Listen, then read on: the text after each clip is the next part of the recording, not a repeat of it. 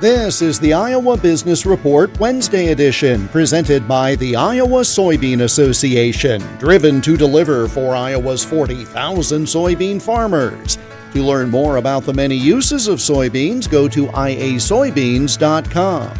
Advance Iowa is rebooting its peer group sessions this fall to take advantage of post COVID meeting technology.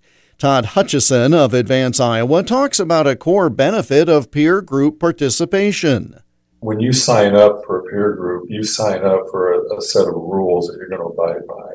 And one of those is confidentiality, and that helps to build the trust. And you just count on being able to air your dirty laundry in a setting where it's A, non confrontational, B, very acceptable and accepting to be able to talk about whatever it is you need to talk about and see with a group of people that probably has some experience in those areas that you talked about.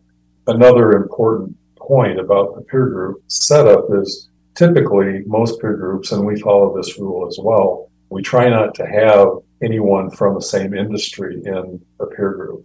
We try to spread it out across because we don't want problems with confidentiality. We don't want people to be hesitant to answer or bring up questions. We don't want people to feel like they're spilling the secret sauce from their business.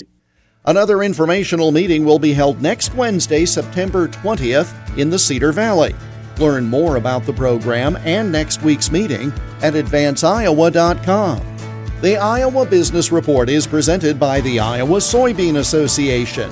More at iasoybeans.com. I'm Jeff Stein for the Iowa Business Report.